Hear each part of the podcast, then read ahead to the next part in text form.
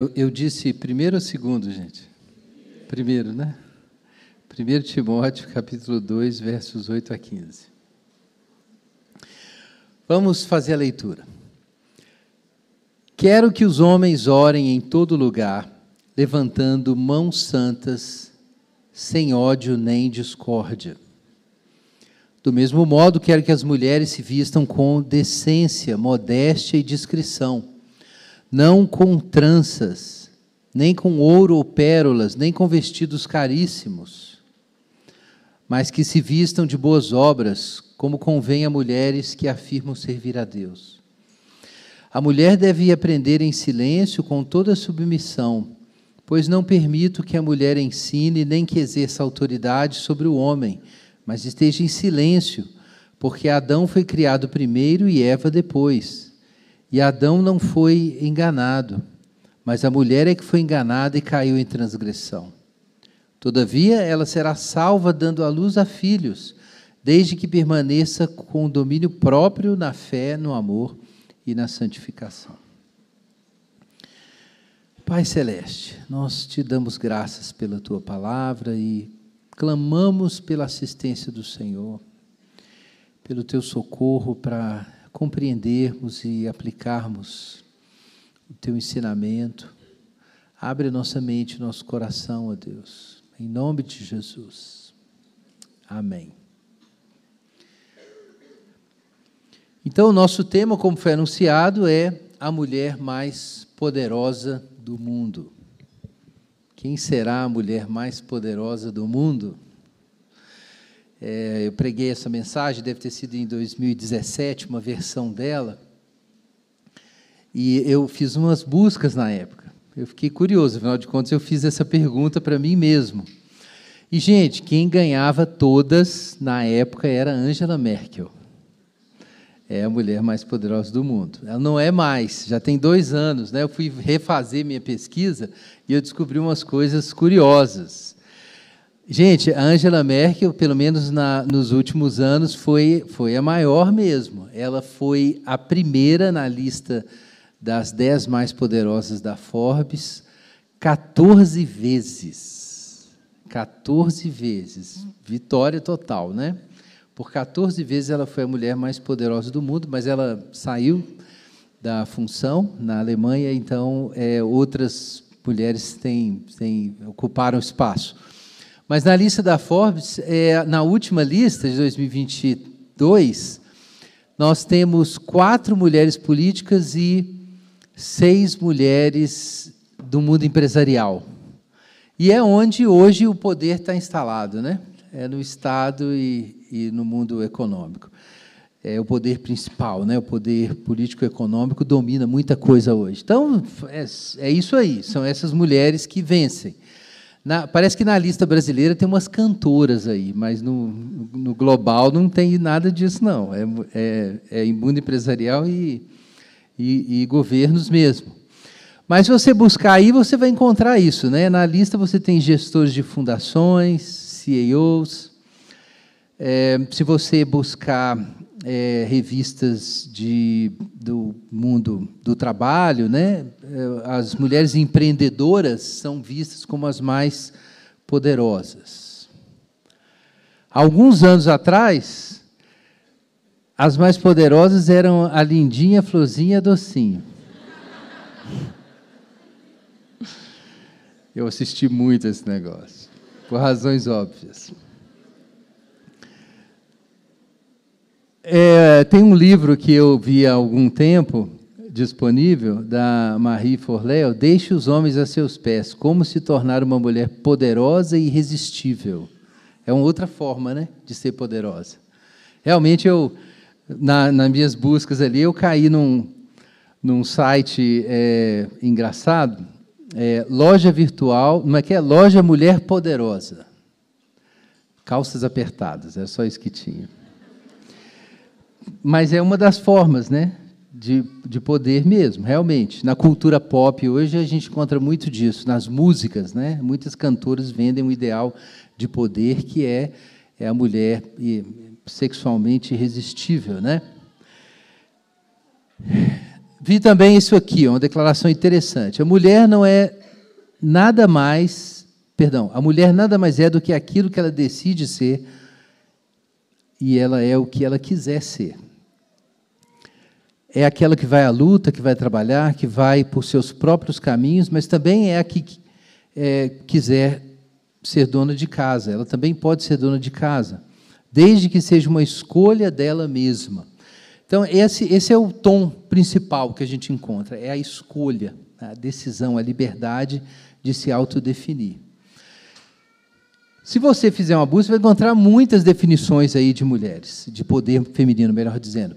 Mas eu queria mencionar que, apesar da gente ter rido aqui, todas essas definições têm algo a ver, sim.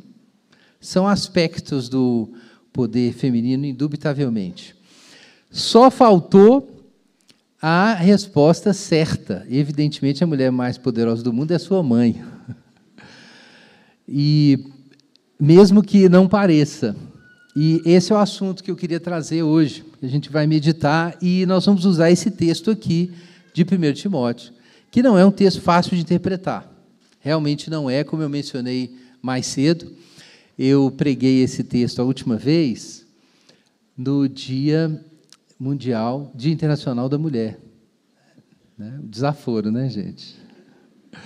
Porque esse é um texto acusado, né, entre os textos de Paulo, é um texto acusado de ser chauvinista, né, machista e tudo mais. Então, não é um texto fácil realmente, os pastores costumam pular esse texto aqui, porque ele é complicado. E as mulheres, é uma das razões porque muitas mulheres não gostam do apóstolo Paulo. É, mas tem outros textos, não é só esse não. Mas esse aqui é um dos que causa mal-estar. Mas ele tem uma instrução muito importante para nós hoje, que quando a gente lê no contexto, eu acredito que vocês vão compreender. Há uma paridade, ou um paralelo, melhor dizendo, entre o desafio da identidade feminina hoje e na época em que Paulo escreveu para Timóteo. Há um paralelo que para nós é extremamente iluminador. Nós vivemos numa época, e isso foi explorado aqui já, em que há uma crise profunda da identidade feminina. A busca pela definição da feminilidade e por uma definição de feminilidade que seja independente do homem e do masculino é uma das linhas mestras da imaginação moral no século XX. Metade da humanidade está se ocupando com essa questão. E isso trouxe efeitos ambíguos, trouxe coisas boas, mas trouxe muitos problemas que a gente já examinou aqui na terceira mensagem da nossa série, quando a gente explorou o problema da origem do paradigma de gênero e a ideia de que não apenas gênero, mas sexo são meramente construções históricas e sociais. Então, nós já exploramos esse tema e nós vimos que o paradigma moderno de gênero nasceu em berço feminista. Ele cresceu nesse berço. E isso foi uma crítica que é, a Abigail Favalli fez a respeito do paradigma de gênero e do feminismo, que tem uma coisa um, é, meio edipiana, num paradigma que emerge dentro do feminismo e que devora a, o próprio conceito de mulher. E, no final, ele se perde, ele se desmancha.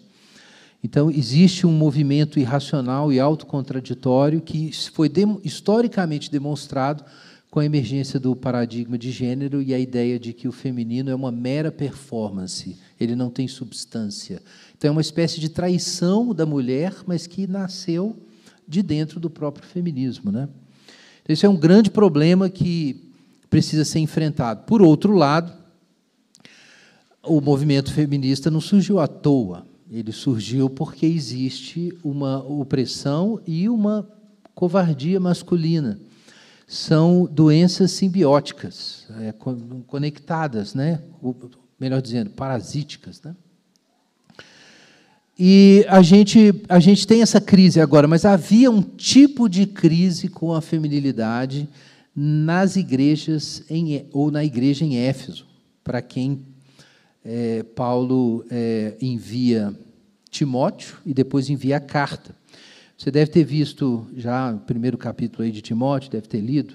Veja aí, versículo 3, o que, que Paulo diz.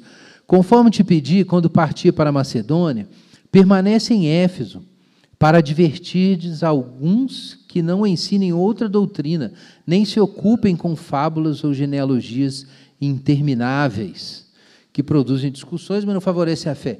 Vejam que tinha uma heresia lá em Éfeso, e Paulo deixou Timóteo em Éfeso para lidar com isso. Timóteo era um membro da equipe da missão paulina e assume essa função de liderança representativa. Ele, inclusive, elege, é, é, o, o, coordena o processo de eleição de presbíteros e diáconos é, na, nessa igreja.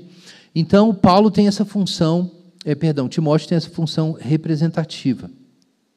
Nós estamos aqui por volta do ano 62, 63, talvez 64, um pouco antes do martírio de Paulo. A gente não tem certeza absoluta de exatamente quando ele escreveu isso, mas foi no final da sua vida. É possível que depois de escrever 1 Timóteo, Paulo tenha sido solto da prisão em Roma, tenha feito uma outra viagem que ele pretendia fazer, ele pretendia à Espanha, né? ele fala isso na carta aos Romanos, e aí ele tenha voltado, então, escrito a segunda carta de Timóteo. Mas a gente não tem certeza. O que a gente sabe é que foi no finalzinho da vida de Paulo, então ele escreve essa carta para é, que Timóteo lide com esses problemas, problemas sérios na igreja. É, essa referência a genealogias e fábulas volta aí em 1 Timóteo 4, 7. Veja aí na sua Bíblia. 1 Timóteo 4, 7 rejeita as fábulas profanas e insensatas. Isso aqui não está à toa, né? Repete a expressão que a gente encontrou ali no primeiro capítulo. Tinha alguma heresia circulando na igreja, e essa heresia tinha relação, alguma relação com fábulas, com histórias, talvez com mitologia, talvez fosse algum tipo de especulação teogônica sobre a origem da divindade ou sobre a origem do mundo, mas a gente tem umas pistas melhores. A gente acabou de ler ali que Paulo está preocupado em dizer que Adão foi criado primeiro e Eva depois, então a heresia pode ter alguma relação com isso, com a prioridade do masculino ou prioridade do feminino. Agora veja o que a gente sabe também sobre essa heresia. Tem um momento em que Paulo destaca um aspecto dela, no capítulo 4. Olha só que coisa. O Espírito afirma expressamente que nos últimos tempos alguns se desviaram da fé e deram ouvidos a espíritos enganadores, doutrinas de demônios, sob a influência da hipocrisia de homens mentirosos que têm a consciência insensível. Eles proíbem o casamento e ordenam a abstinência de alimentos que Deus criou para serem recebidos com ações de graças pelos que são fiéis e conhecem a verdade, visto que todas as coisas criadas por Deus são boas e nada deve ser rejeitado se for recebido com ações de graças. Gente, parece que essa é, heresia, é uma mistura aqui de heresia, de comportamento é, contrário à ética do Evangelho, envolvia a negação do casamento e a negação de comidas. Parece um protognosticismo, algo assim. Alguma doutrina que nega a bondade de coisas criadas. É alguma doutrina que recusa coisas feitas por Deus. E uma dessas coisas é o casamento e, evidentemente, os filhos, né? o casamento e a gravidez, que é o que resulta naquela época do, do casamento. Né? Nós não estamos no, no século XX com os recursos médicos, com a tecnologia reprodutiva, nada disso. Então, a referência que é o casamento é a constituição de família, filhos e tudo mais. Parece que alguém estava ensinando que isso não seria de Deus ou não seria bom. E isso pode ter relação com essas fábulas e discussões inúteis que Paulo é, refere no capítulo 1, e ele colocou Timóteo em Éfeso para lidar com essas doutrinas. A gente sabe também que, de algum modo, es, essas doutrinas estavam ligadas com o comportamento da mulher. Primeiro, a gente percebe isso aqui no próprio capítulo 2, na nossa leitura.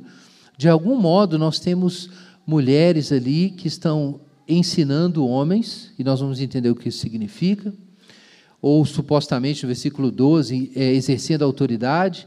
Talvez tenham, tenham questionado que Adão foi criado primeiro. E versículo 15, Paulo diz que a mulher seria salva dando à luz a filhos. Depois a gente vai examinar isso com mais detalhe. Mas parece que dar luz a filhos não era uma coisa recomendada por essa doutrina falsa. Então, é alguma doutrina que se dirige particularmente a mulheres. Vejam, nega o casamento e alimentos e coloca em dúvida a missão maternal. São algumas pistas que a gente tem. Parece que é uma heresia que tinha um apelo especial entre mulheres, essa doutrina. A impressão que nós temos é isso. Tinha um apelo especial entre mulheres.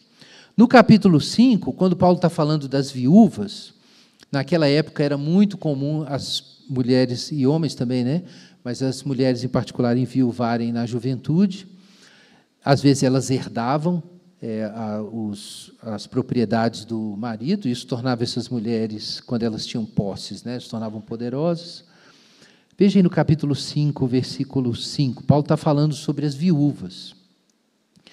A viúva necessitada, ela está buscando a Deus ali. A que realmente é desamparada e espera em Deus é diferente da viúva que só busca prazeres. Verso 6, que embora esteja viva, na verdade está morta. Quem seria uma viúva que busca só prazeres? Certamente não poderia ser uma viúva pobre ou uma, uma serva. Não podia ser, porque as mulheres não tinham esse tipo de regalia, de ficar por conta de luxos e bem-estar. No capítulo 2, versículo 9, a gente viu que essas mulheres que Paulo dá orientações, ele fala assim: ó, as mulheres se vistam com decência, modéstia e discrição, mas veja o que ele diz: não com tranças, ouro, pérolas, vestidos caríssimos. Mas quem que vai andar com ouro, pérolas e vestidos caríssimos? Não eram as servas nem as pobres da comunidade, eram mulheres de elite, com toda certeza.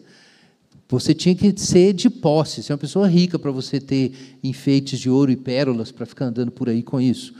E parece então que pelo menos uma parte das, do, das mulheres dessa igreja eram pessoas da elite da cidade. Paulo dá orientações, inclusive, sobre os ricos desse mundo no capítulo 6, verso 17. Se fosse uma igreja que não tivesse ricos ou que tivesse muito pouco, poucos ricos, Paulo não ia dar esse tipo de orientação. Então, a igreja de Éfeso talvez fosse diferente de outras igrejas paulinas. Quando Paulo escreveu a primeira carta aos Coríntios, ele comenta que ele, Deus não chamou muitos lá que eram ricos ou, ou poderosos e nada disso. Nós não temos essa impressão lá, em outras cartas também. Mas aqui a gente tem a impressão de que tinham mulheres que tinham condição de ter autonomia. No capítulo 5, nós também lemos ali, quando Paulo vai falar sobre a regra da distribuição, no versículo 9, tinha uma lista né, da diaconia, a gente pode dizer, deve ser inscrita na relação das viúvas, somente aquela que contar com mais de 60 anos, tenha sido mulher de um só marido, que tenha boas obras. O que é isso? É uma lista de suporte, é uma lista de acompanhamento e suporte para as mulheres não ficarem desamparadas. E o Paulo diz: olha, quem que vai entrar nessa lista? Não dá para entrar todo mundo. Porque tem umas viúvas mais novas, versículo 11, não inclua, porque quando suas paixões sensuais se afastam de Cristo, querem casar, se violam o primeiro compromisso de fé, e isso deve ter alguma coisa a ver com juramentos ou promessas de não se casar, e que essas mulheres jovens violavam depois. Versículo 13: Além disso, aprendem também a ser ociosas, andando de casa em casa, e não somente ociosas, mas faladeiras e irrequietas, falando que não convém. Quero que as viúvas mais novas se casem, tenham filhos, dirijam suas casas e evitem dar ao inimigo motivos para difamá-las, pois algumas já se desviaram seguindo Satanás. Então parece que tem alguma coisa realmente acontecendo. Existe um círculo de comunicação envolvendo mulheres, principalmente mulheres jovens que tinham condição de ser independentes e que estavam sendo desviadas. Não é só que elas são inquietas, e que, ao invés de focar nas boas obras, focam nas últimas informações que está acontecendo e em se vestir bem e projetar status no seu ciclo social.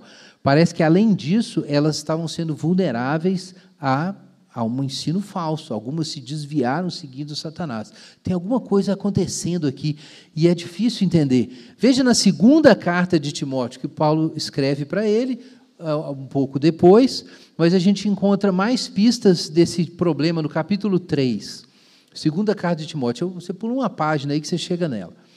Capítulo 3, versículo 1 em diante, Paulo fala de tempos difíceis, de homens que são amantes de si mesmo, e fala de todos os pecados dessas pessoas, e ele diz que eles são antes, versículo 4, amigos dos prazeres do que amigos de Deus. É interessante que as viúvas lá também ficavam por conta de prazeres, algumas delas. E tem a aparência de religiosidade, mas rejeitam o poder, afasta-te afasta também deles. Versículo 6: Porque entre eles estão os que se intrometem pelas casas e conquistam mulheres tolas carregadas de pecados, dominados por várias paixões, que estão sempre aprendendo, mas nunca podem chegar ao pleno conhecimento da verdade. Parece que tinham os hereges, e a origem são homens mesmo, que estavam explorando vulnerabilidades femininas explorando vulnerabilidades femininas, ensinando fábulas, doutrinas falsas, convencendo mulheres mais jovens, viúvas, a respeito desse ensino falso e afastando essas pessoas do caminho. Paulo diz que elas estavam se desviando por causa disso. Parece que elas se comunicavam entre si e também mulheres casadas, não só solteiras, casadas, como a gente vê no capítulo 2, versículo 9 em diante. É possível que esses falsos mestres estivessem ensinando algo para essas mulheres contra o casamento, contra a gravidez, contra a ordem criada, negando essas coisas, propondo para as mulheres um estilo de vida autônomo em relação a essa vocação feminina. E talvez isso explique o que está ali, que é uma das coisas mais estranhas do texto, e nós vamos lidar com ela imediatamente, senão o resto do argumento não flui, que é quando Paulo manda as mulheres ficarem caladas. Né? Tem jeito de salvar Paulo, gente? 1 Timóteo 2, 11 e 12. A mulher deve aprender em silêncio, com toda submissão, pois não permito que a mulher ensine nem exerça autoridade sobre o homem, mas esteja em silêncio. Caracas. É, Paulo diz que a mulher não pode ensinar. Esse trecho foi muito utilizado para proibir que as mulheres falem na igreja, que as mulheres tenham função de liderança. E muitas igrejas, mulheres não podem nem dirigir louvor, muito menos ensinar, qualquer coisa assim.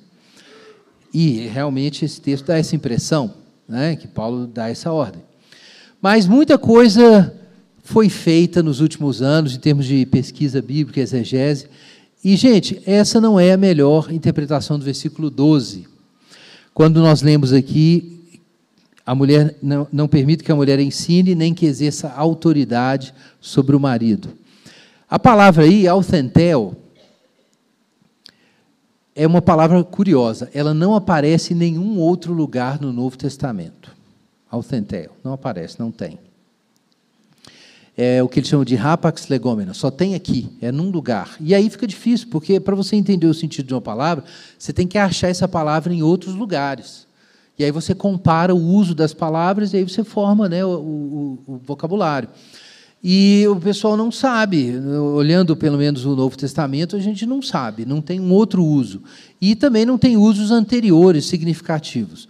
Agora, nos textos gregos posteriores, essa palavra começa a aparecer. Aparentemente, ela veio de um uso popular e foi se consolidando e entrando na literatura. E ela aparece depois cerca de 300 vezes na, na literatura em grego koiné. E nesses usos, o que é interessante é que nunca tem o sentido de cuidado pastoral, nunca tem o sentido de liderança benevolente que seria o caso, como se Paulo estivesse dizendo: olha, a mulher não vai ser a líder da, da casa, não permito que ela seja a líder. Não é só isso que o Paulo está dizendo. Das 300 ocorrências posteriores, nenhuma tem sentido de cuidado pastoral benevolente. Ela aparece com sentido de homicídio, violência, tirania, opressão, coerção física ou alguma coação humilhante. Quando o termo aparece com um sentido mais próximo aqui, que é um uso num contexto de família, da vida doméstica, ele aparece num dos pais da igreja, João Crisóstomo. Mas em João Crisóstomo, o termo autentel aparece para dizer, não da mulher em relação ao homem, mas do homem em relação à mulher, para dizer que o homem não pode coagir a mulher.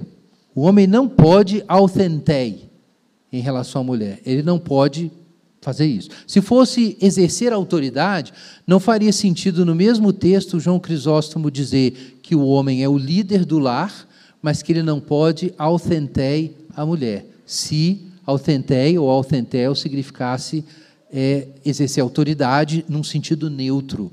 Não é neutro, é pejorativo. O sentido da palavra é negativo, é de coerção, de abuso, de humilhação. Então, o que parece que nós temos aqui é um quadro em que existem mulheres que estão recebendo um ensino falso, algum tipo de ensino falso, tanto doutrinal, porque se fala de fábulas né, e genealogias, como também ético, porque se fala sobre a negação do casamento e a negação de que ah, são coisas boas que Deus criou, e fazendo com que viúvas não se casem, façam votos de não se casar, de ficar solteiras, e elas constroem é, a discussão da sua vida prática e das suas crenças entre si mesmas, ignorando os homens, e as casadas nesse grupo, ignorando, não apenas ignorando seus maridos, mas tentando impor sobre seus maridos alguma coisa, agindo de forma coerciva. A natureza da coerção não é clara no texto, mas o fato de Paulo dizer no versículo 15 que a mulher vai ser salva dando à luz a filhos, sugere que essas mulheres estavam casadas e se negavam a cumprir os deveres maritais e talvez até ter filhos. Elas não queriam saber disso. E, de algum modo, agiam de forma intolerante e abusiva com seus maridos. É engraçado esse quadro, porque do que a gente sabe sobre o patriarcalismo antigo, e particularmente romano, é difícil que mulheres pudessem se impor desse jeito. Alguma situação muito especial tinha que estar acontecendo em Éfeso para existir um problema que aparentemente se infiltrou entre as mulheres da igreja e que levou a uma atitude abusiva com os homens. O que será que estava acontecendo ali? Abra sua Bíblia em Atos, capítulo 19.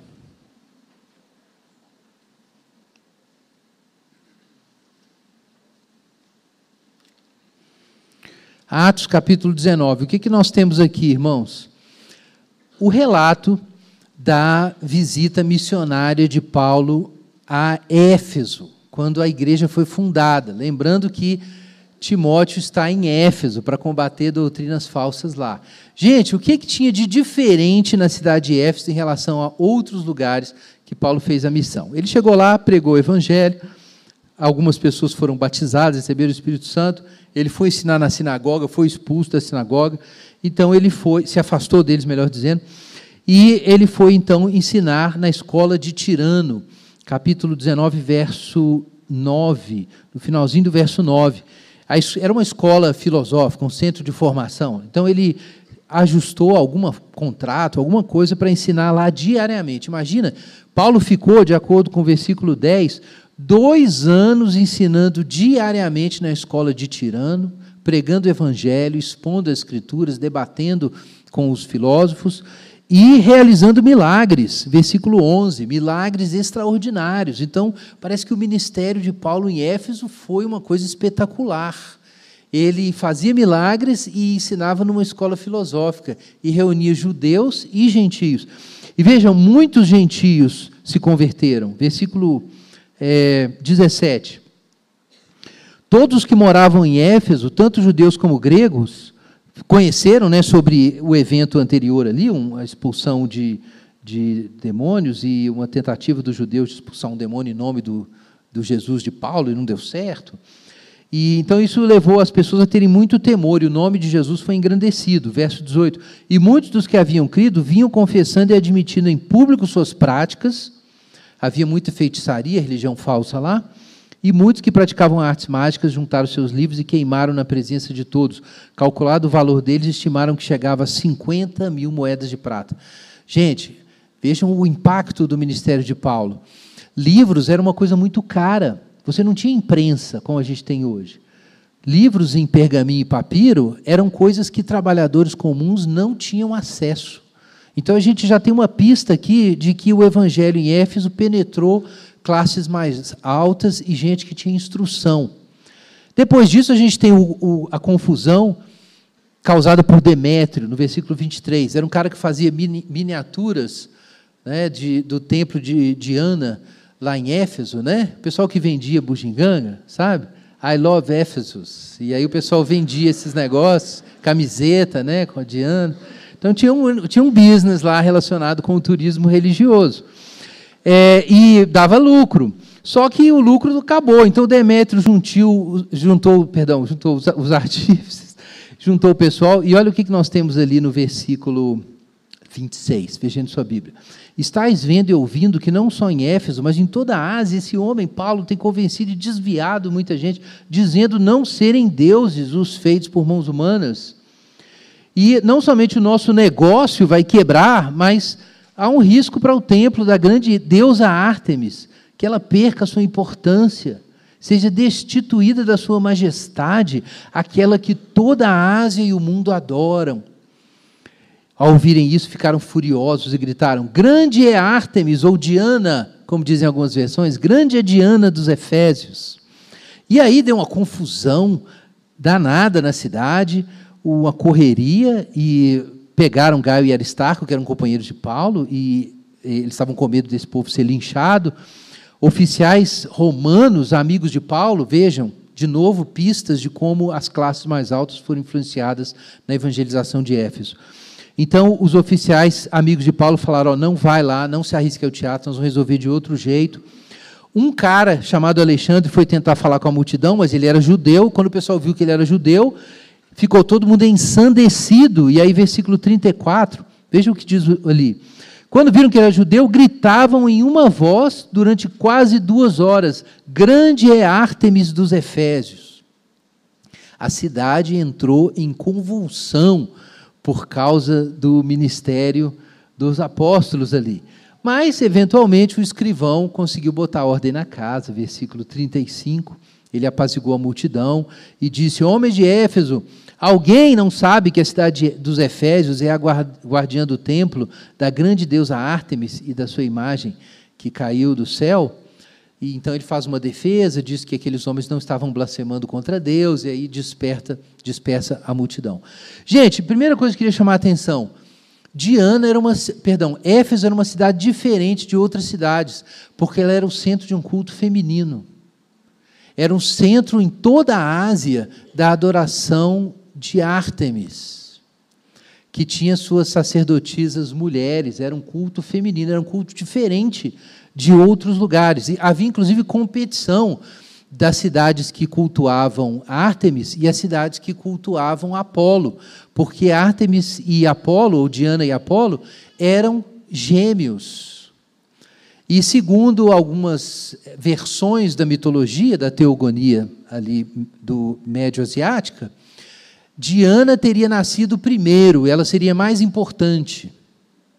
Mas as cidades que cultuavam Apolo diziam que Apolo que tinha nascido primeiro e ele que era mais importante. Então esse tipo de conflito não é novo, né?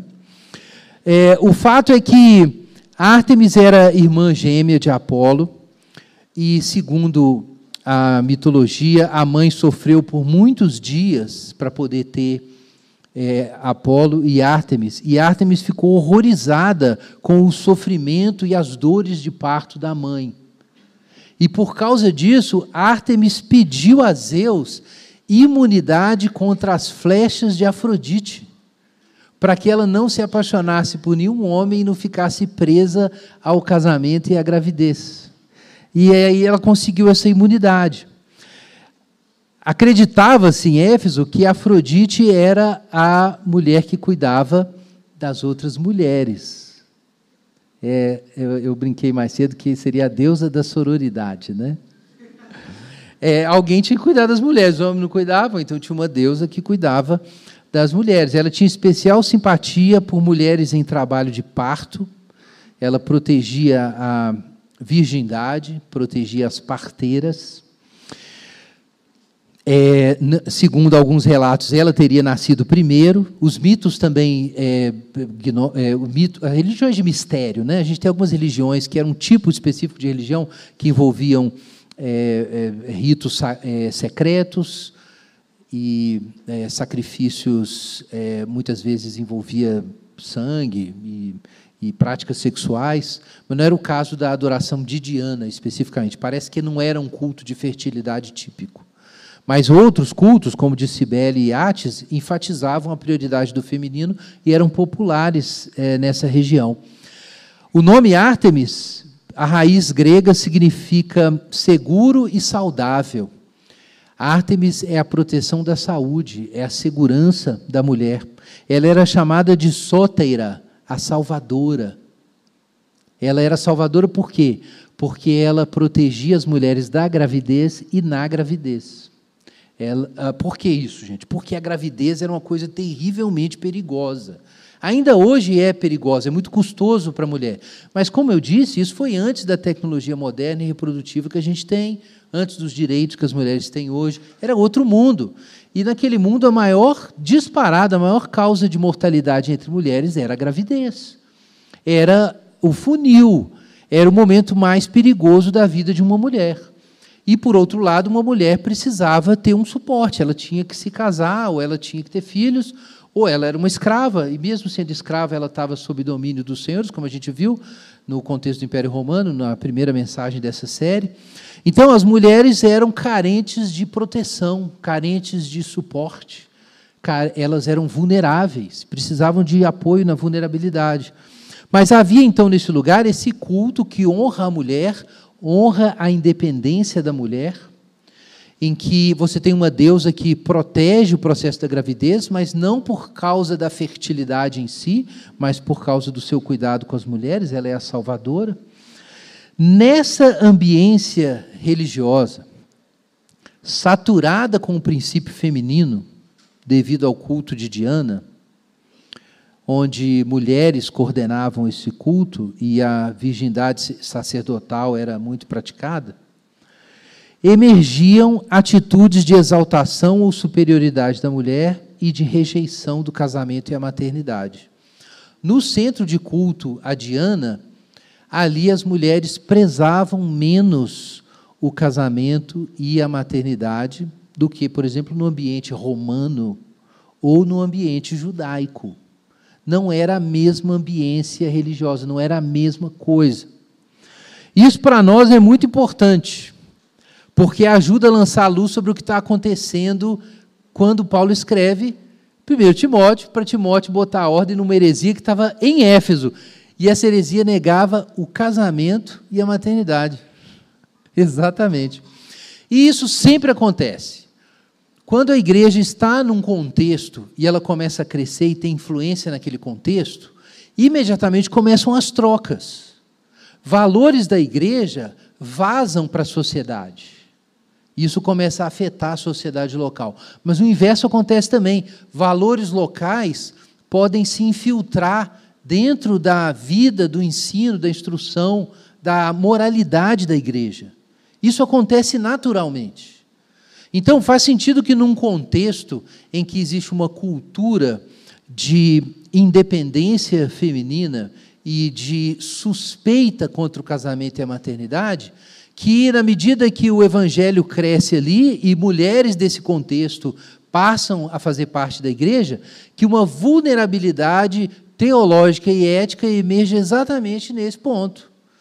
Alguém aparece com uma doutrina gnóstica negando o casamento, negando a maternidade, talvez contando fábulas, histórias corrompidas sobre a origem do ser humano, que coloca talvez a mulher antes do homem na ordem da criação, negando Gênesis, ou fazendo um sincretismo de Gênesis com alguma outra fábula que era crida em Éfeso, e de repente você tem um fenômeno em que há mulheres, diferentemente do contexto mais puramente romano, ou judaico, em que há mulheres que estão não apenas se negando, mas oprimindo maridos. Daí Paulo usa essa palavra, que autentel, que tem o sentido de opressão. Se eu fosse resumir o que estava acontecendo em Éfeso, gente, eu vou usar uma linguagem assim, que está sendo usada no outro sentido, mas vocês vão entender muito bem. Parece que se formou em Éfeso e na igreja de Éfeso uma espécie de feminilidade tóxica. Seria isso. É um fenômeno muito particular. Se você procurar em outras cartas, não, não parece que isso era uma coisa do império inteiro, ou de todos os lugares.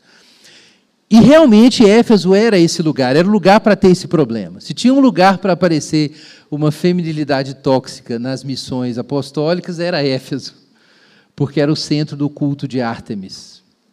E com toda essa história da mitologia né, de, é, de, sobre Ártemis, então a coisa faz muito mais sentido.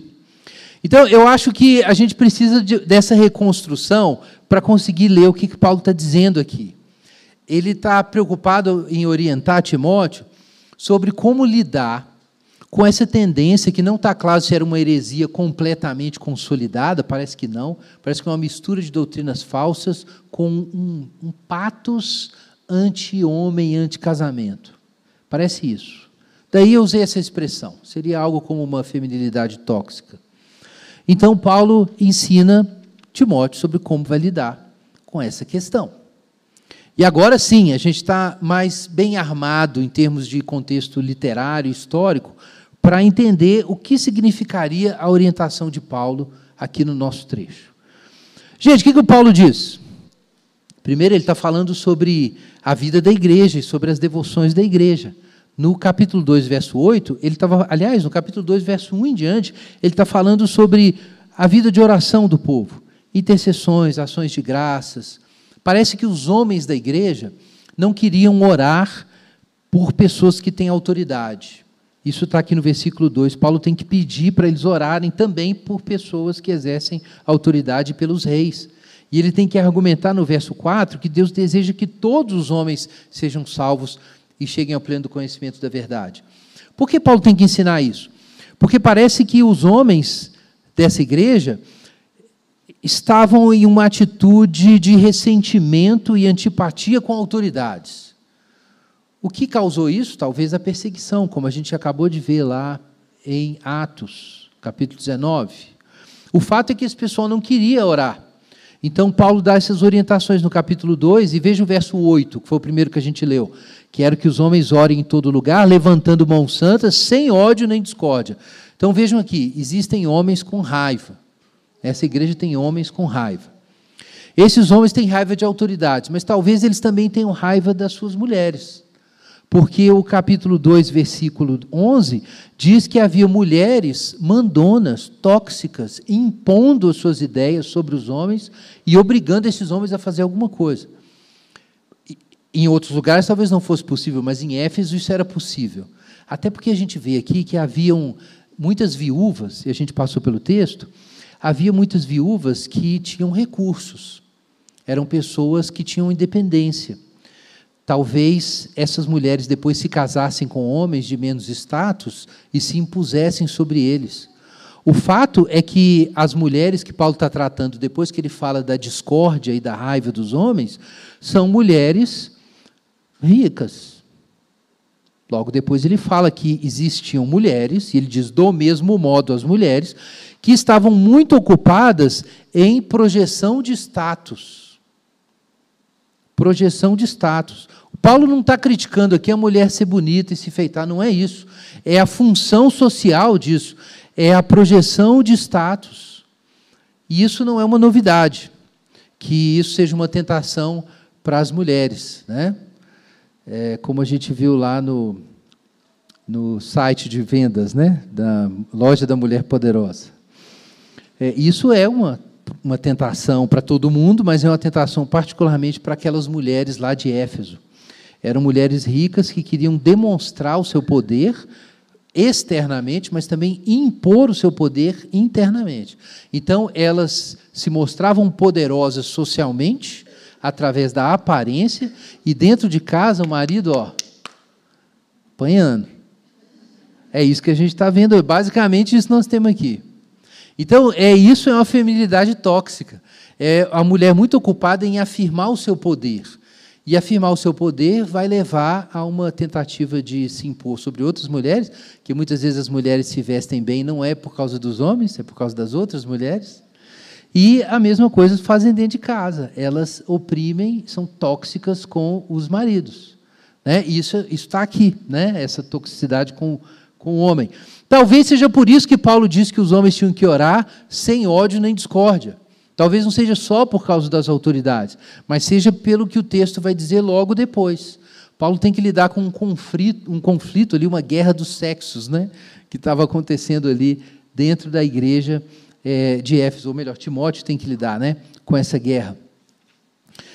Então, qual é o remédio de Paulo para lidar com esse, com esse problema? Como que ele interpreta? Em primeiro lugar, ele vai direto na dificuldade das mulheres e ele diz: olha, não dá. Não dá para você ser essa pessoa que a prioridade na sua vida é provar que você é alguém.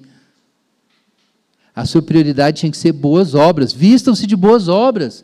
Por que, que vocês estão mais ocupadas com o poder do que com a bondade? Não está certo isso. Não está certo para mulheres cristãs. Não está certo você se preocupar, acima de tudo, com o seu status social e a demonstração da sua importância, da sua riqueza, do que em servir ao Senhor e ser, ser bom. Esse é o grande problema, é o maquiavelismo da sociedade moderna. O poder em primeiro lugar e a ciência do poder em primeiro lugar. O importante é como adquirir poder e manter o poder, e não quais são os bens que nós precisamos cultivar e distribuir de forma justa e como ser bom. A virtude e os bens tinham que estar na frente nas discussões cristãs, e não o poder. Quando o poder está na frente, isso é maquiavelismo. Isso é ateísmo, na verdade. Porque o poder é pragmático, o poder não acredita, não aceita que exista é, uma ordem moral no mundo, que exista um panorama moral que a gente precisa respeitar, que a verdade, a beleza e o bem tenham prioridade sobre a nossa capacidade de controlar as coisas. Então, esse é o problema do homem moderno, ele coloca o fazer na frente do ser ele repete esse problema, que a gente já tratou, que está na própria origem da ideologia de gênero. Está na própria origem. Então, Paulo está dizendo: olha, vocês têm que se preocupar menos em aparecer e mais em ser. Menos em provar alguma coisa para os outros e mais em se vestir de boas obras. E além disso, aí Paulo está falando dentro de casa, tá? Dentro de casa. Você tem que respeitar o seu marido e parar de querer colocar o cara dentro do seu bolso. É isso que Paulo está dizendo. E aqui é importante uma qualificação também. Esse texto, como eu disse, foi muito usado para argumentar que a mulher não pode ensinar absolutamente na igreja, no sentido de que ela não pode ser uma teóloga, não pode ser uma professora, não pode liderar um ministério da igreja, e muitas igrejas a mulher não pode fazer nada, e esse texto é usado para isso. Mas se essa interpretação estiver correta, então não é isso que Paulo está falando. Não tem nada a ver uma coisa com a outra. A biblista e teóloga Cynthia eh, Westphal escreveu um livro muito importante, Paulo e o Gênero, Paul and Gender, 2016. E ela foi uma das que estudou profundamente o significado dessa palavra e mostrou que a interpretação estava errada. E ela diz o seguinte: a igreja alcançou a idade da prestação de contas.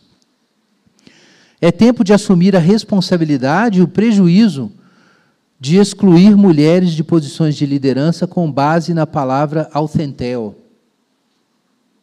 Então, assim, devagarinho a gente melhora a teologia também. E essa interpretação está quase certamente errada. A interpretação tradicional que usava esse texto para dizer que a mulher não pode participar de liderança nenhuma. A questão do episcopado é uma outra história. Né? A gente ainda tem uma evidência robusta de que Paulo não recomenda mulheres ao episcopado, mas isso não significa que a mulher não possa ter lideranças dentro da igreja e fora também da igreja, no mundo. Né? Que as mulheres não possam ser, como a gente falou na semana passada, mães em Israel. É claro que elas podem ser mães em Israel. Não faria nenhum sentido Paulo introduzir uma proibição absoluta e universal de liderança feminina e de voz porque a questão aqui é essa, divórcio feminina, não faria sentido. Então, realmente, a interpretação dessa palavra, autentel, a melhor interpretação não é essa, que se tornou a mais popular. Mas isso é um parênteses, porque o ponto que eu quero trazer é outro. A discussão aqui não é Paulo oprimindo as mulheres, eram as mulheres oprimindo os homens, e o Paulo estava tentando lidar com isso. Essa que era a questão aqui do texto. Era de um fenômeno muito local de uma feminilidade tóxica, anti-homem, anti-casamento, que estava emergindo dentro da igreja por influência de uma religião pagã, através de homens hereges e de maus hábitos de algumas mulheres, que preferiam ficar fofocando nas casas e armando coisas do que construir um consenso e um, uma, uma vida em casa, com seus maridos. É, isso é o que estava acontecendo, e tem muitas mulheres assim, hoje também. Alguém tem dúvida? Tem muitas mulheres assim. Então, gente, é, parece que a falsa doutrina que negava o casamento e, promo, e promovia a salvação, é, evitando filhos, se espalhou dentro da igreja. Então, nesse contexto, Paulo vai dar a sua resposta, nos versículos 13 a 15. Veja aí, Adão foi criado primeiro e Eva depois. Adão não foi enganado, mas a mulher foi enganada e caiu em transgressão. Verso 15. Todavia ela será salva dando à luz a filhos. Vamos lá, vamos por partes. Primeira coisa importante aqui. Vocês notaram a estrutura? Criação, queda e redenção.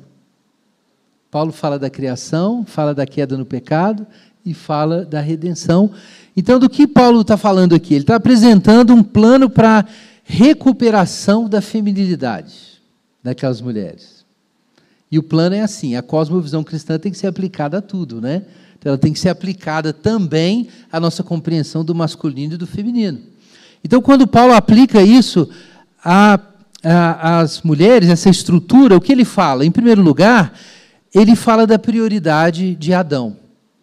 Falar da prioridade de Adão certamente tocou um nervo sensível numa cidade em que se discutia quem nasceu primeiro, se foi Apolo ou Ártemis. O tipo de genealogia ou de fábula que vinha sendo contada a respeito da relação do masculino e feminino, a gente não sabe exatamente. Foi alguma coisa sincrética. Não foi simplesmente a doutrina pagã, eram convertidos. O que parece é que alguma versão da doutrina pagã penetrou a comunidade. Alguma versão disso. Como acontece hoje também. Né? Você tem doutrinas falsas lá no mundo, e aí você tem versões gospel né? dessas doutrinas. Era uma versão gospel lá da, do culto de Diana, era alguma coisa assim. Então, Paulo diz: olha, não tem jeito, Adão foi criado primeiro. Por que Adão foi criado primeiro? Porque Adão puxa o carro. Adão tem a função de liderança. A função de liderança não significa uma separação absoluta de papéis. Eu já expliquei isso para os irmãos. Quando a gente lê Gênesis capítulo 2, fica claro que o homem tem a prioridade na construção do nicho. A gente falou sobre isso.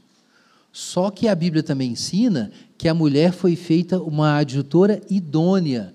Idônea tem o sentido de apropriada, equivalente. Ajudador em quê? Nas mesmas coisas que o homem tinha que fazer.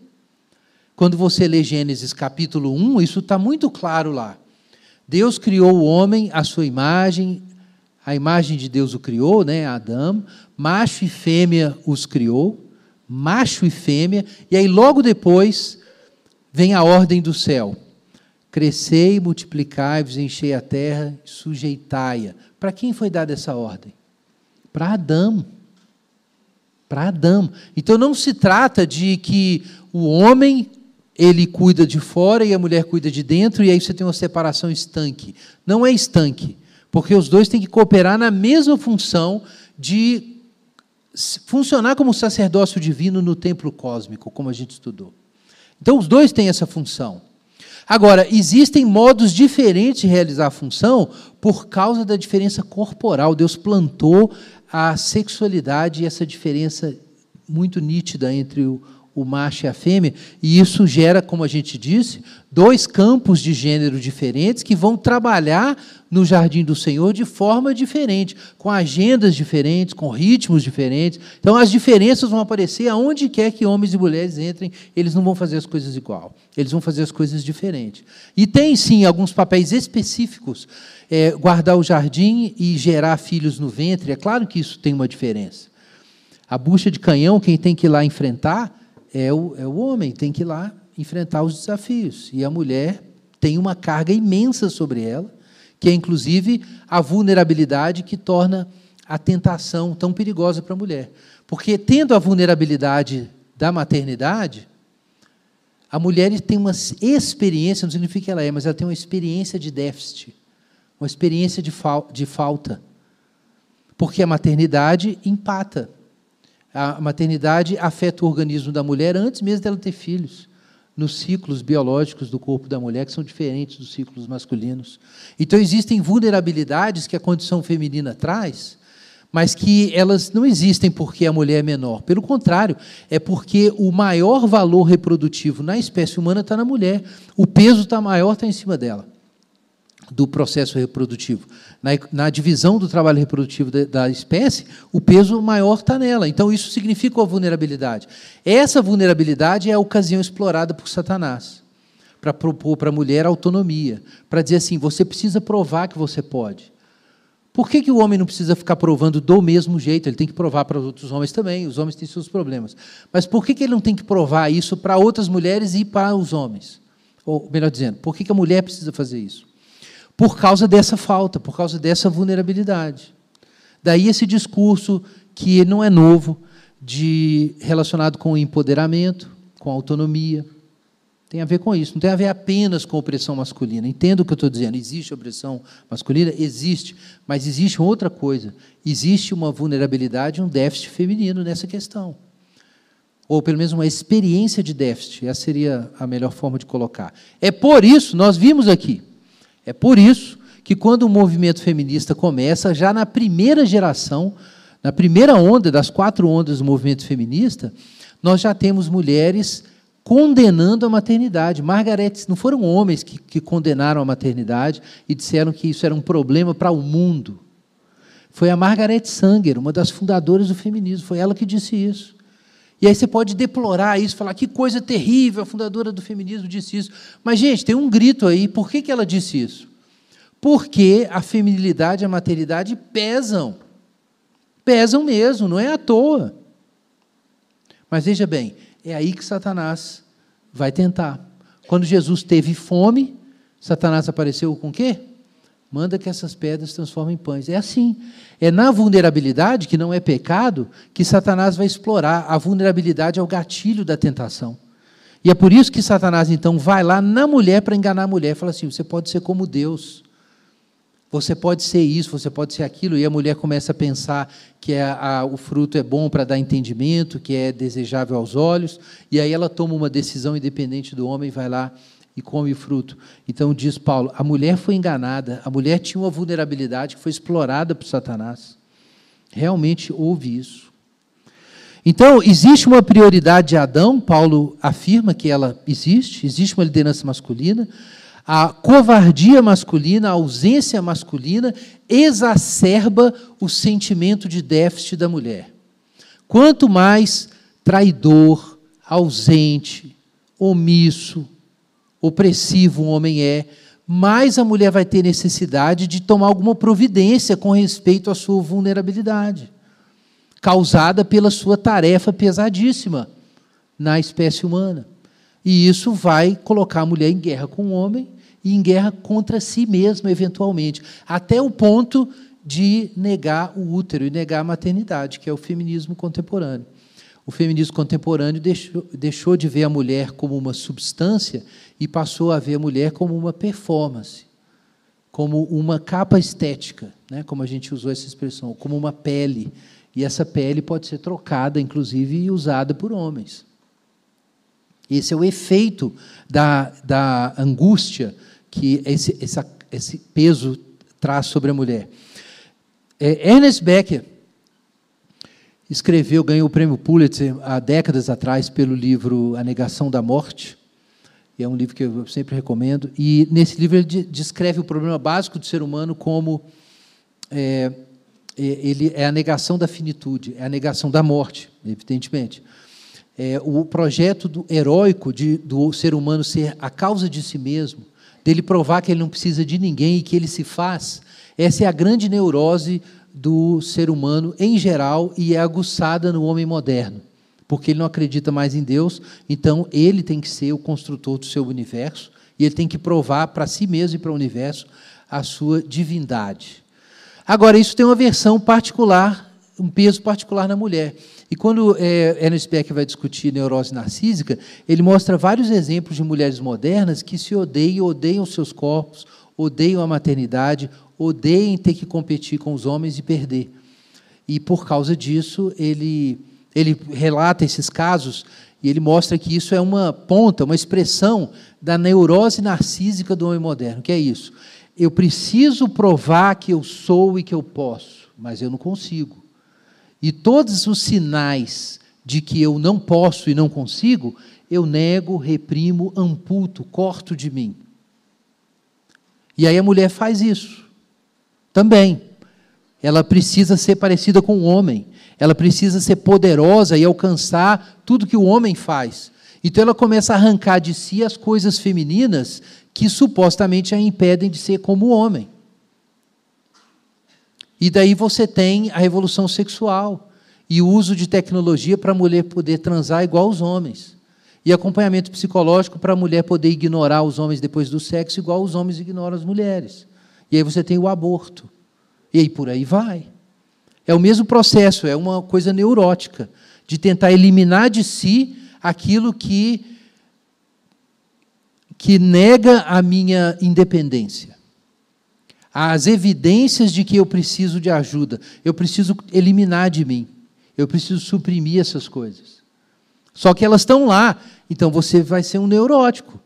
Eu não estou dizendo que as mulheres apenas sofrem de neurose narcísica. O homem moderno sofre de neurose narcísica.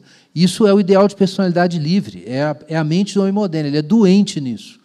Mas as mulheres, a corda arrebenta lá para elas de um modo especialmente doloroso com a negação da, da feminilidade e a negação da maternidade. Então, Paulo está dizendo: olha, Adão foi criado primeiro. A mulher precisa reconhecer a função do homem na casa a prerrogativa masculina de chefiar a casa, estabelecendo o ritmo e a direção. Tem essa prerrogativa. O homem tem essa prerrogativa. Paulo ensina isso em outros lugares, ensina isso em Efésios, ensina em Coríntios. Não é o caso a gente explorar isso agora. Deixando claro que a chefia masculina é no modelo de Cristo, né? Não precisa a gente repetir isso. Aliás, precisa, né? Sempre.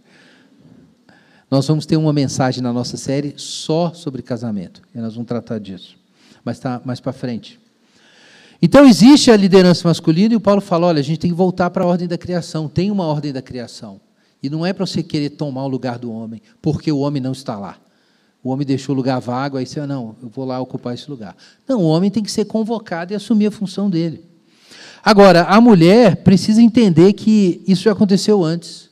A vulnerabilidade dela é sempre explorada do mesmo jeito. Não é o que estava acontecendo aqui? Assim como a serpente foi lá contar a história para Eva, também lá na igreja de Éfeso, tinha falsos mestres ensinando para as mulheres que elas não precisavam de casamento e gravidez. Tudo bobagem.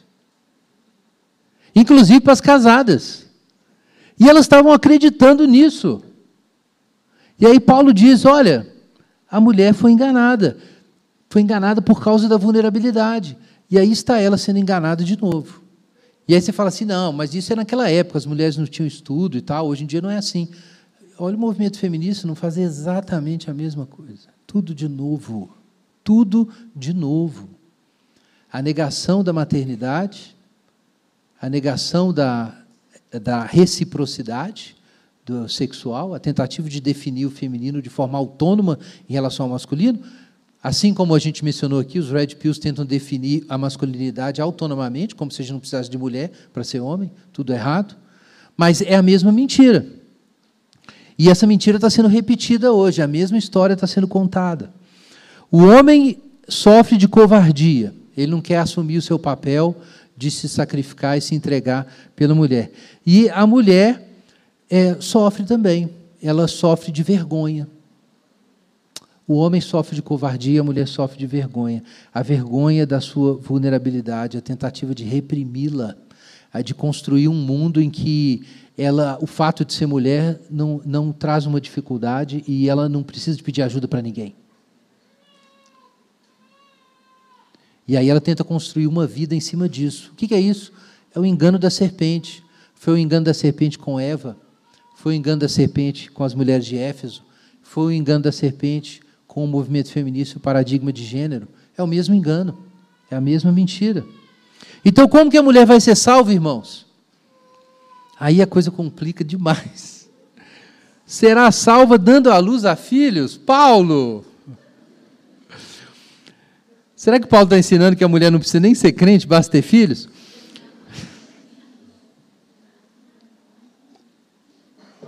Claro que não, né? A mulher será salva dando à luz a filhos se permanecer no domínio próprio, na fé, no amor e na santificação. Então, Paulo não está dizendo que você não precisa ser crente, não é isso. O que Paulo está dizendo é que você não vai ser salva seguindo o ensino de Ártemis. Ártemis era chamada de a salvadora, a salvadora das mulheres. Ártemis, que convenceu Zeus de protegê-la das setas de Afrodite. Paulo está dizendo: você não vai ser salva fugindo da feminilidade para não ter que sofrer na mão dos homens picaretas. Você não vai ser salva assim. Não é esse o caminho. A mulher não vai ser salva fugindo da sua corporeidade, da sua biologia, da sua estrutura psíquica, da missão que Deus deu para a mulher. Ela não vai ser salva fugindo disso. Então, você é crente? Sou. Então, abraça o resto. É isso que Paulo está dizendo. A mulher vai ser salva abraçando a sua missão, ao invés de seguir aquele ensino pagão. Se a mulher desprezar sua missão natural, quem vai ser a mãe? O Estado? A escola? O pai? Abre sua Bíblia em Gênesis 3.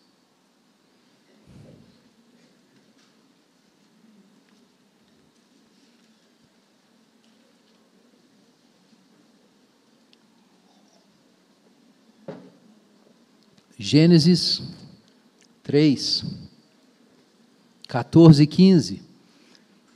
Depois que a mulher confessa o engano da serpente que ela comeu do fruto, no verso 13, veja o que Deus diz à serpente primeiro. Porque fizeste isso, serás maldita entre todo o gado e os animais do campo, e andarás sobre o teu ventre, e comerás pós todos os dias da tua vida. Porém, inimizade entre ti e a mulher e a sua descendência, e a tua descendência, essa te ferirá a cabeça e tu lhe ferirás o calcanhar. E diz para a mulher: Multiplicarei grandemente a tua dor na gravidez. Com dor darás à luz filhos, e o teu desejo será para o teu marido, e ele te dominará. Então Deus diz assim para a mulher: Olha, sua vulnerabilidade não vai ser diminuída, ela vai ficar mais explícita, porque você pecou. Então ela, ela estava presente, mas ela não era o mal, ela não era o pecado, mas porque você escolheu me desobedecer, agora ela vai ficar mais dolorosa, vai ficar sem a pele. A dor de ter filhos e a dominação masculina vai ficar patológica. Vai ficar tudo doentio, difícil. Isso é o resultado do pecado. Não tem uma orientação aqui que a gente tem que promover isso, não é isso. Deus está simplesmente enunciando o resultado do pecado. Mas além do juízo, e a gente viu que o juízo é específico para o homem e para a mulher, né? o juízo da mulher é especificamente isso, é que ela não pode correr dessa vulnerabilidade, ela vai aumentar ainda mais. E o homem, por outro lado, ele vai ser engolido pela terra. Todo o esforço dele para ser alguém vai ser derrotado no final. Mas o ponto que eu quero destacar é a promessa que Deus faz. Quem vai esmagar a cabeça da serpente? é a semente da mulher. A, a Satanás foi lá procurar o ponto fraco, para explorar o ponto fraco. Então Deus fala assim: pois vai ser aí que você vai cair. Da fraqueza da mulher, Deus derrotará Satanás. Da fraqueza da mulher, Deus derrotará Satanás. Lucas 1. Abre sua Bíblia em Lucas capítulo 1.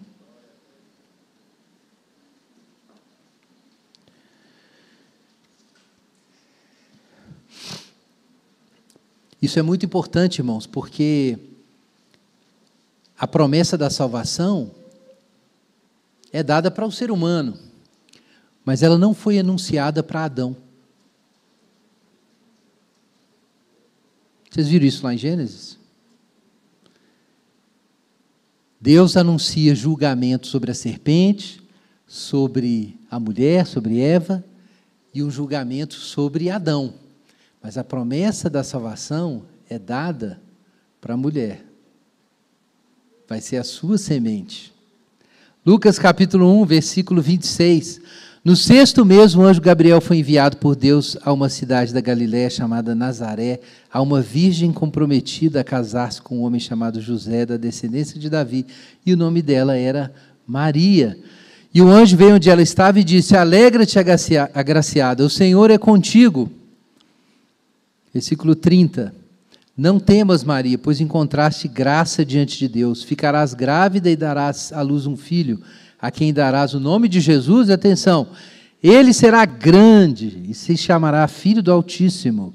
O Senhor Deus lhe dará o trono de Davi, seu pai, e ele reinará eternamente sobre a descendência de Jacó, e seu reino não terá fim.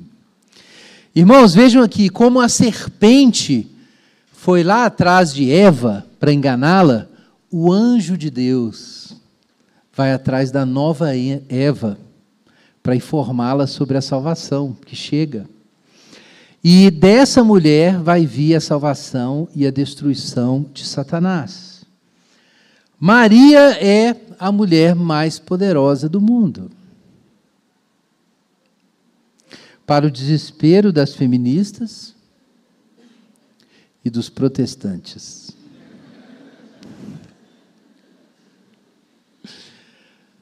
Maria é a mulher mais poderosa do mundo. Mas o que Maria faz? Versículo 38. Aqui está a serva do Senhor, cumpra-se em mim a tua palavra. É a passividade ativa. Então Eva simplesmente se abre para a palavra de Deus. E ela aceita a vontade de Deus. E depois nós temos os louvores o, anjo chamou ela de agraciada. Depois Isabel diz: Bendita és tu entre as mulheres, e bendito é o fruto do teu ventre. Chama ela de mãe do meu Senhor. Ela não é só mãe de um menino, era mãe do meu Senhor. E ela diz depois no, no hino, no verso 46 em diante: a minha alma engrandece ao Senhor e meu espírito exulta em Deus, meu Salvador, porque deu atenção à condição humilde da sua serva. Veja, ou à baixeza da sua serva. Veja a humildade e a disposição de aceitar a vontade de Deus. E agora todas as gerações me chamarão de bem-aventurada. Mas veja o que ela diz depois. O poderoso fez grandes coisas para mim, seu nome é santo. Pela sua e a sua misericórdia passa de geração em geração aos que o temem. Manifestou o poder com seu braço. Dispersou os arrogantes e os que eram arrogantes no pensamento, no coração.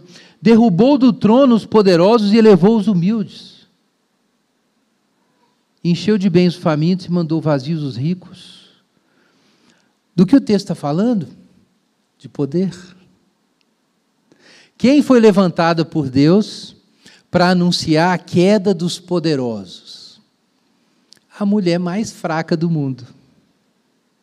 Maria, a mulher mais fraca do mundo. Mas através do ventre da mulher mais fraca do mundo, o poder de Deus seria estabelecido.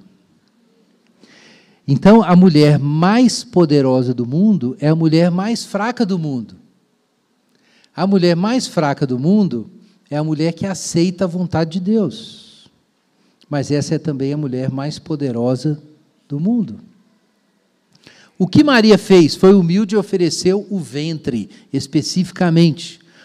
Ao contrário da cultura do aborto, ao contrário do feminismo moderno, ao contrário do culto de Diana dos Efésios. Nesse sentido, ela é como uma nova Eva. Quem era Eva? Eva significa a que dá a vida. Ela não tem medo de enfrentar o risco, o perigo e o custo da missão feminina. E ela enfrenta aquilo. Então, essa é Eva, a mãe de todos os viventes. Maria é a nova Eva.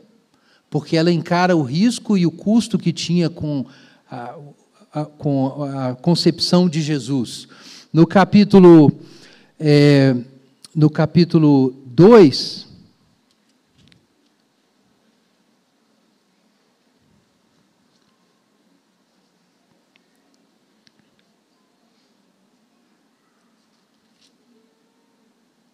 perdão, no capítulo 1, versículo 38, a Eva diz o seguinte, perdão, a Maria diz o seguinte: Aqui está a serva do Senhor, cumpra-se em mim a tua palavra.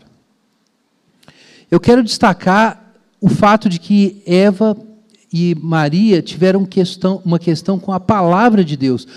Eva tinha recebido uma palavra de Deus e rejeitou essa palavra de Deus. E agora Maria recebe uma palavra de Deus.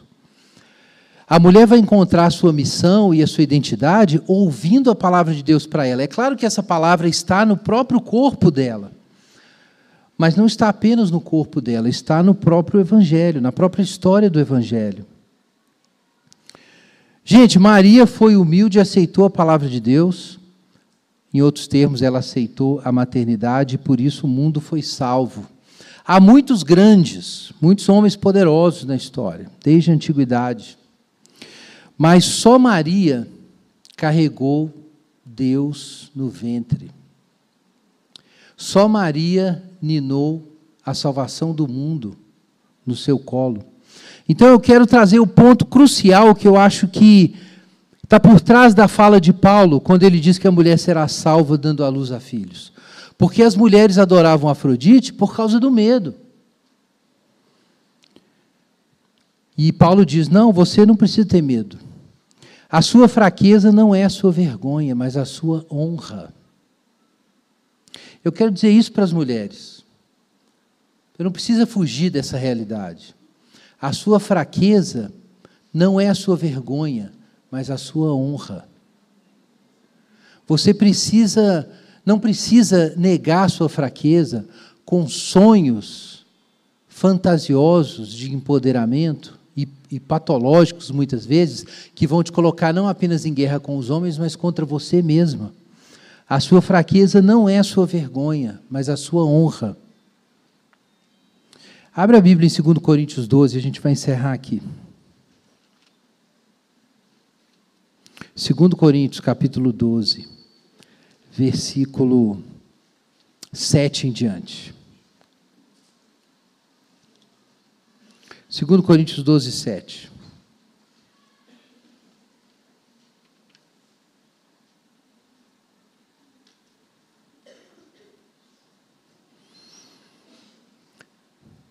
Paulo falando depois das suas revelações que ele recebeu do céu, ele diz assim: Para que eu não me tornasse arrogante, foi-me posto um espinho na carne, um mensageiro de Satanás para me atormentar, para que eu não me tornasse arrogante. Pedi ao Senhor três vezes que o tirasse de mim, e ele me disse: A minha graça te é suficiente, pois o meu poder se aperfeiçoa na fraqueza. Por isso, de muito boa vontade, me gloriarei nas minhas fraquezas, a fim de que o poder de Cristo repouse sobre mim. Por isso, eu me contento nas fraquezas, nas ofensas, nas dificuldades, nas perseguições, nas angústias por causa de Cristo. Atenção, homens, mas atenção especialmente mulheres, pois quando sou fraco, então é que sou forte. Quem é a mulher mais poderosa do mundo? Quem é a mulher mais poderosa do mundo? A graça se aperfeiçoa na fraqueza, e há um sentido que essa é a verdadeira força. A fraqueza não é a sua vergonha, é a sua honra. É a oportunidade de ver Deus trabalhar. É a oportunidade de, para os homens, é a oportunidade dos homens virarem homens. Num mundo cheio de mulheres poderosas, você não tem mais homens. Mas eu não quero dizer que a culpa é das mulheres. A culpa dos homens é dos homens. Mas atenção, mulheres. A graça se aperfeiçoa na fraqueza. Não se trata, como eu disse, apenas de maternidade biológica, mesmo que você não tenha filhos biológicos. Existe um caminho aí para todas as mulheres. Esse caminho pode terminar com uma mulher como Débora, que era uma mãe em Israel. Mas o fato dela ser uma mãe e dela ter sido fraca diante do Senhor, não significa que ela não tinha força. Foi ela que reuniu o exército que derrotou Císara. Ninguém está falando aqui sobre a mulher desaparecer, sobre ela ser irrelevante, sobre ela não ter influência histórica, nada disso. A questão é que, para a gente cumprir o propósito de Deus, existe um caminho. Existe um caminho para o homem e um outro caminho para a mulher. A Maria é um exemplo para os homens e para toda a igreja. Mas, acima de tudo, a Maria é um exemplo para você, mulher, que deseja ser poderosa. Vamos orar. Quantos irmãos distribuem os elementos? Eu sei que tem coisas difíceis aqui e que você precisa pensar, mas ore sobre isso. Peça a Deus perdão se você pecou, se você está tem confuso ou precisa entender melhor, peça a iluminação do Senhor enquanto a gente se prepara para a ceia.